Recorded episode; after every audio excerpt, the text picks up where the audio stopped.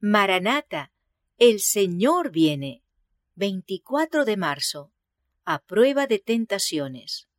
Presentaos vosotros mismos a Dios y vuestros miembros a Dios como instrumentos de justicia, porque el pecado no se enseñoreará de vosotros.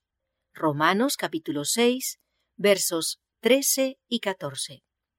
No hay poder capaz de quebrantar el yugo del mal y libertar de él los corazones de los hombres, sino el poder de Dios en Jesucristo. Solo mediante la sangre del crucificado hay purificación del pecado.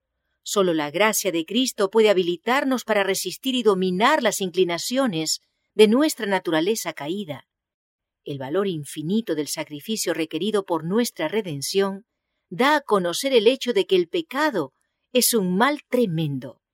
Por causa del pecado, el organismo humano completo está en desarreglo, la mente pervertida y la imaginación corrompida. El pecado ha degradado las facultades del alma. El corazón reacciona positivamente a las tentaciones de afuera y los pies se apresuran imperceptiblemente hacia el mal. Así como el sacrificio expiatorio en nuestro favor fue completo, también nuestra restauración de la contaminación del pecado ha de ser completa. La ley no excusa ningún acto de maldad. No hay injusticia que se escape de la condenación. La vida de Cristo fue un cumplimiento perfecto de todos los preceptos de la ley. Él dijo, Yo he guardado los mandamientos de mi Padre. Juan 15:10. Su vida es nuestra norma de obediencia y servicio.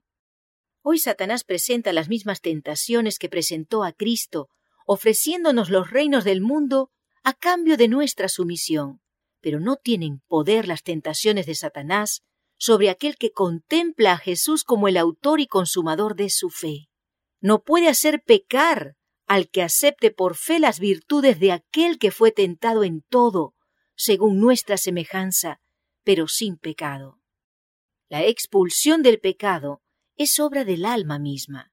Por cierto, no tenemos poder para librarnos a nosotros mismos del dominio de Satanás, pero cuando deseamos ser libertados del pecado, y en nuestra gran necesidad, clamamos por un poder exterior y superior a nosotros, las facultades del alma quedan dotadas de la fuerza divina del Espíritu Santo y obedecen los dictados de la voluntad en cumplimiento de la voluntad de Dios.